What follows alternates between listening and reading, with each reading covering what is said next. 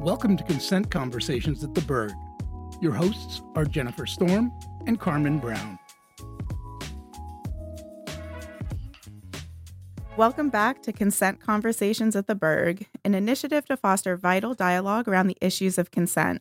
I am your host, Carmen Brown. I use she, her pronouns, and I am the Associate Director of Prevention Education here at Muhlenberg. Today, we have a special guest with us, Aaliyah Kenyatta from the Counseling Center. Aaliyah, do you want to take a minute to introduce yourself? Sure. I'm Aaliyah Kenyatta. I'm a licensed social worker, she, her pronouns. I'm a staff counselor here at Muhlenberg, and I've been here for 5 years. I'm a Gemini. I don't know. I love it. So thank you so much for being here with us today, Aaliyah. As we near the holidays and breaks, and many students may be going home, traveling with friends to their homes, we wanted to focus this episode on all things good and bad those experiences can bring with us. So Aaliyah joins us today to provide us with some tips around taking care of yourself while you're in these spaces. So let's start off with talking about the basics, coping mechanisms. These are so important in every space we hold, even when that physical space changes, like when we leave Muhlenberg to go to our home. Can you help our listeners understand what a coping mechanism is, what purpose they serve, and some ideas around how to tap into these coping mechanisms when the physical space we hold changes? Yeah, definitely. I think that coping mechanisms can best be understood as an activity that connects you to yourself, your true self. They help you cope with the ups and downs of whatever situation you're going through. So when you find yourself struggling in, once again, whatever situation, you tap into this. If you find yourself emotionally dysregulated or just even a little upset, I like to mention that they are very personal, because you will see if you Google like coping mechanisms or coping skills, and you'll get a list of options. And that's a good thing, because it needs to be very personal to you. Like I said, it connects you to yourself. So I can recommend to one of my students or my clients that taking a walk or painting may be a good coping skill. But if that doesn't resonate with you, if you're not a painter, if you don't consider yourself an artistic person, it won't make a difference. It won't be a coping mechanism. So I do encourage people, like my students, if we're trying to figure it out, I like to narrow it down to about 3, just so you have some to tap into if you find that one is not working at the moment. So that may be walking, it may be something creative like painting, or it may be something physical like working out or taking a run.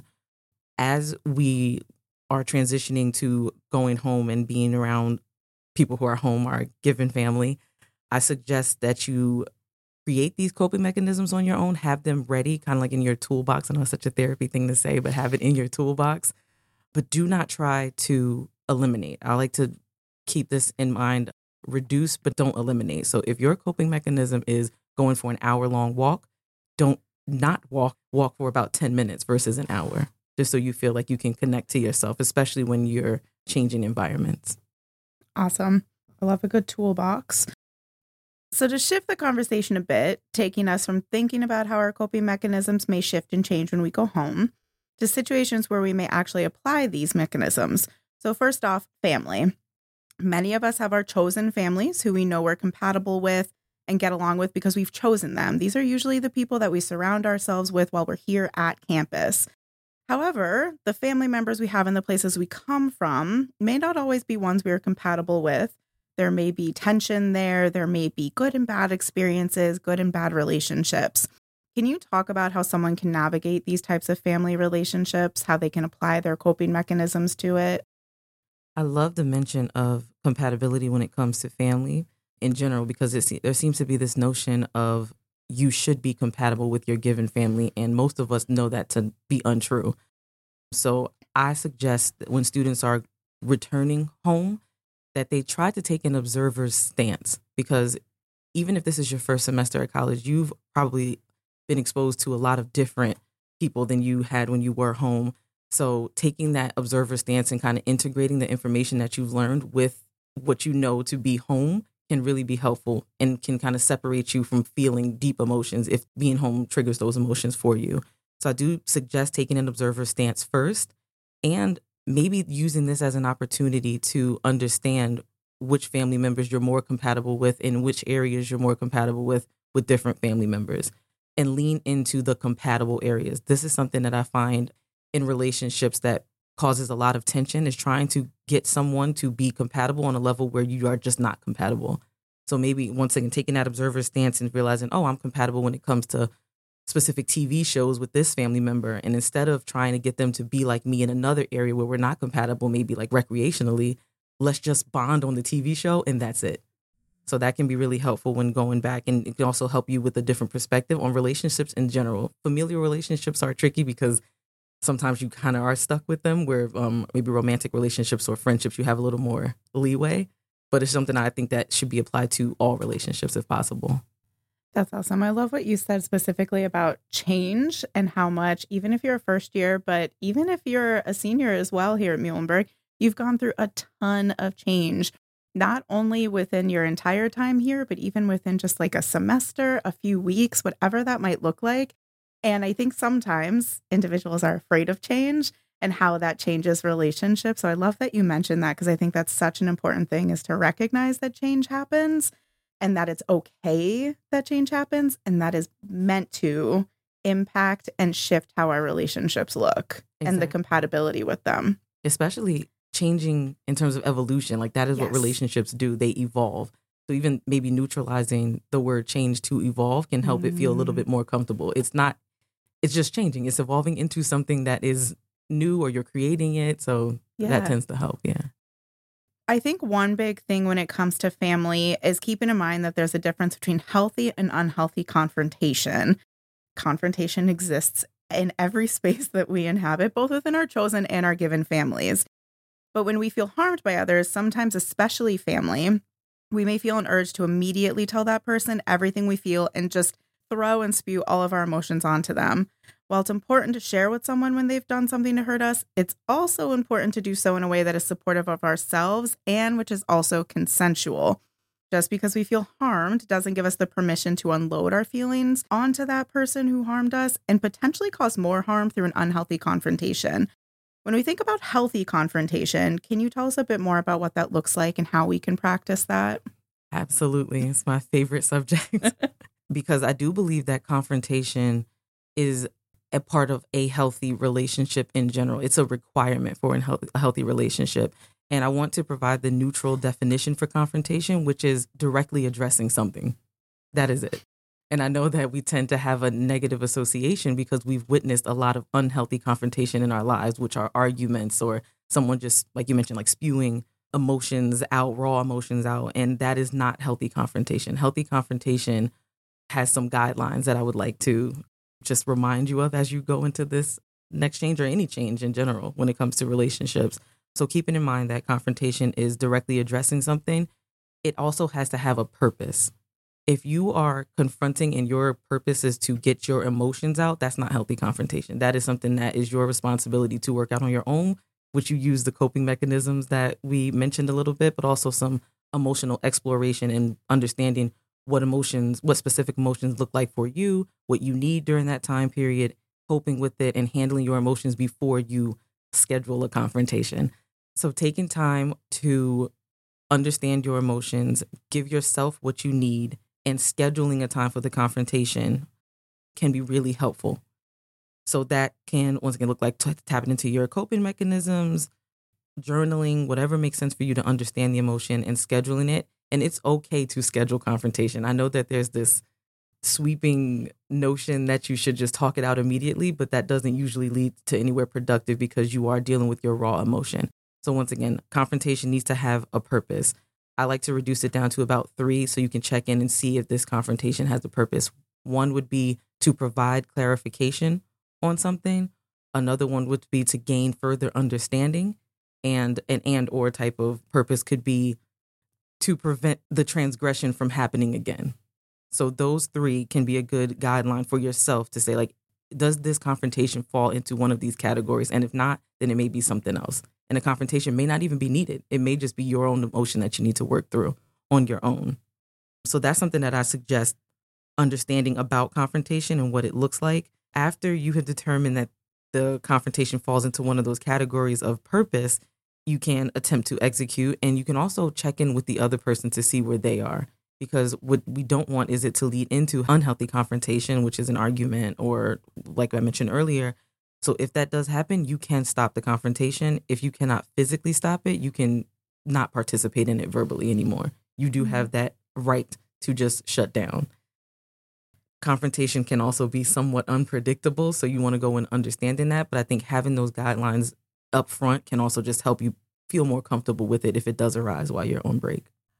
I know one thing that I've often seen or heard just dealing with confrontation, dealing with boundaries and how confrontation often comes from crossed boundaries. Would you say it's helpful or not helpful to kind of think about how that other person might respond as you're kind of planning it out? Like, is that something you would encourage students to do, to think about, okay, if I mention this, they might respond in this particular way? Or is that something that you would think, like, maybe not do that, because then you might pitfall yourself into, well, if they don't respond that way, then this isn't going the way I want it to? I think that it is helpful to attempt to anticipate how someone may respond based on what you already know about the relationship, because confrontation also gives you depth. It can help the relationship gain depth. That's another reason why I do think that it's a requirement. So I do think it can be healthy or helpful to try to anticipate responses, but also plan for your own responses. I think that's a little bit more helpful. So I want to also touch upon another thing that you mentioned in talking about confrontation is recognizing that there has to be a purpose to it. And you mentioned the three purposes. If it doesn't fit into the one of those three purposes, or all three of them, you had talked about how then it's typically something that you have to work through your own emotions on. Can you talk a little bit more about how to kind of work through your emotions, using coping mechanisms to work through your emotions, like taking that a little bit further? Because I think there are so many instances where we think that confrontation is going to result in something, and then we have that conversation and it doesn't actually do anything. And I think it's because it doesn't fall into one of those purposes. So how would it look, kind of just like working through your emotions? What are some tips, tricks that you can offer around that? The main thing would be not necessarily journaling, but journaling can lead to a deeper understanding. I do recommend really breaking it down to understanding each emotion and how it relates to yourself. So if you take anger, for example, asking yourself, what does anger feel like for me internally? So maybe you clench your jaw, or you clench your fist, or your face gets hot, something gets hot in your belly.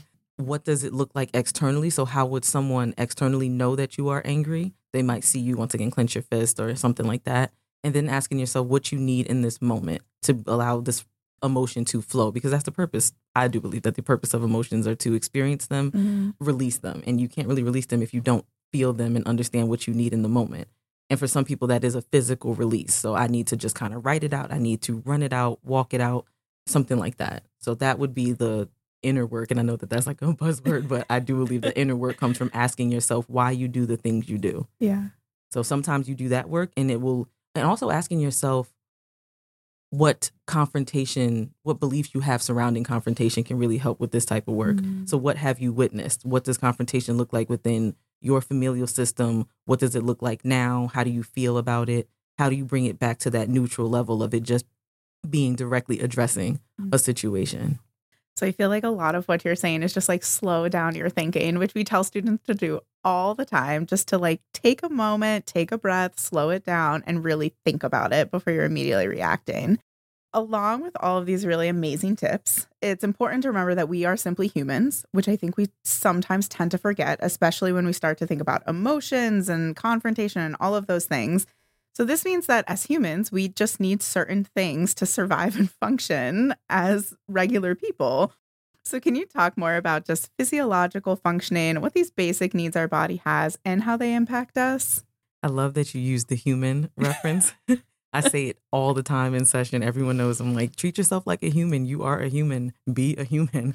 But there are some things that I do suggest taking into consideration and really paying attention to. Sleeping and eating are the main ones. There are others, but sleeping and eating are the ones that can contribute to lack of emotional regulation, or lead to like emotional dysregulation. If you have not gotten enough sleep, understanding what your baseline level of sleeping and eating is can really help you. So when you are feeling well in most of the areas in your life, asking yourself, how much sleep do I normally get when I feel healthy? And that could be 7 hours, 8 hours, depending on which developmental group you're in. It could be like 10 hours. And same thing when it comes to eating. When you're feeling healthy, how much do you eat and what does it look like when you eat, whether that's 2 meals a day, 3 meals, if you snack throughout the day, understanding your baseline so you understand when it is skewed or when you've gone off of that baseline, away from that baseline. Especially pay attention to this when you go back home. You may find that you sleep more, especially if this is your first semester, but any semester, you might feel like you just need to decompress and integrate the things that you've learned in the past few months. So you might find yourself sleeping a little bit more. I don't believe it's necessarily a cause for concern, just something to pay attention to, because once again, if they're not in order, and by in order, I do want to emphasize that I don't mean perfect. I don't expect anybody to get a full 8 hours of sleep every single night or eat perfectly every single night. So I would lean more towards maybe like 3 or 4 days out the week, making sure you get adequate sleep. So enough for you to be able to function and process information, process your emotions throughout the day. Same thing with eating. Mm-hmm. And I also think another thing we point out a lot on this show too is that it's going to look different for everybody.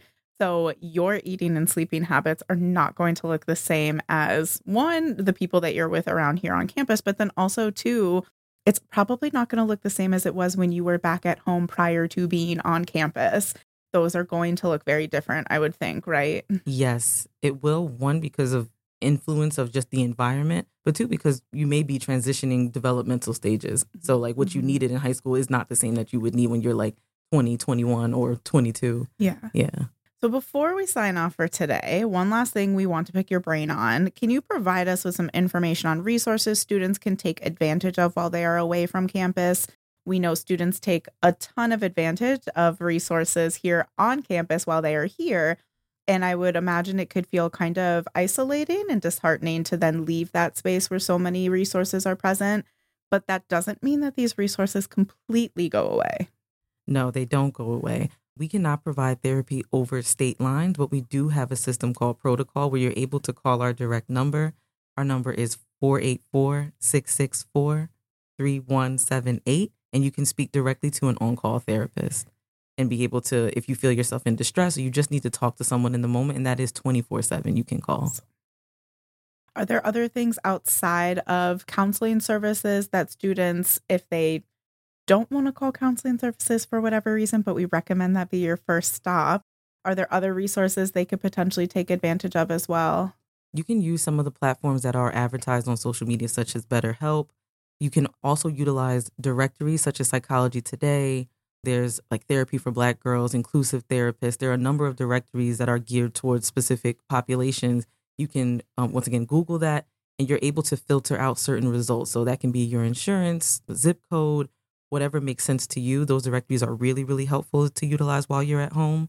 There's also the suicide hotline, which is 988, and the crisis lifeline for confidential and free services that you can utilize while you're away.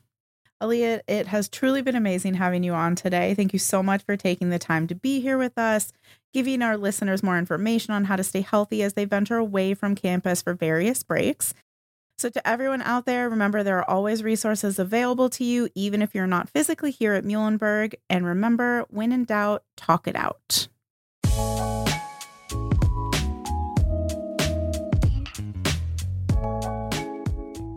Consent Conversations at the Berg is a production of Muhlenberg College, the Office of Equity in Title IX, the Department of Prevention Education, and WMUH Allentown.